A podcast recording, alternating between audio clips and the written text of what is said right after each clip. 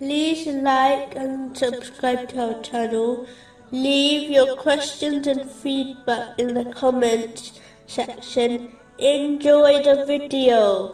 Continuing with the last podcast, which ended discussing the importance of certainty of faith, indicated in chapter 27, verse 3, and of the hereafter they are certain in faith. as confirmed in a narration found in Sunan ibn Majah, number 224. Gaining knowledge is a duty on all Muslims. One of the reasons for this is that it is best way one can strengthen their faith and belief in Islam. This is important to pursue.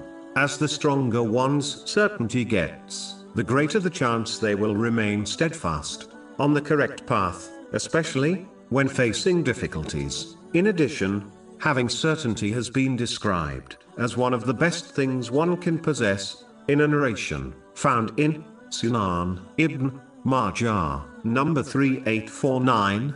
This knowledge should be gained by studying the Holy Quran and the narrations of the Holy Prophet, peace and blessings be upon him, through a reliable source. The next podcast will continue discussing this topic and verse. Allah, the Exalted, did not only declare a truth in the Holy Quran, but he also provided evidence for it through examples. Not only examples which are to be found in the past nations, but examples which have been placed in one's very own life. For example, in the Holy Quran, Allah, the Exalted, advises that sometimes a person loves a thing, even though it will cause them trouble if they obtained it. Similarly, they might hate a thing, while there is much hidden good in it for them. Chapter 2, verse 216.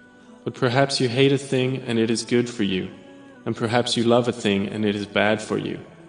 There are many examples of this truth throughout history. For example, some Muslims believed the Pact of Hudaybiyyah, made with the non-Muslims of Mecca, would favor the non-Muslims of Mecca. Yet, history clearly shows that it favored Islam.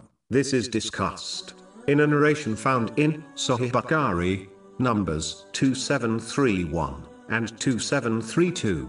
If one reflects on their own life, they will find many examples when they believed something was good, when it was actually bad, and vice versa. These examples prove the authenticity of this verse and helps one's faith strengthen.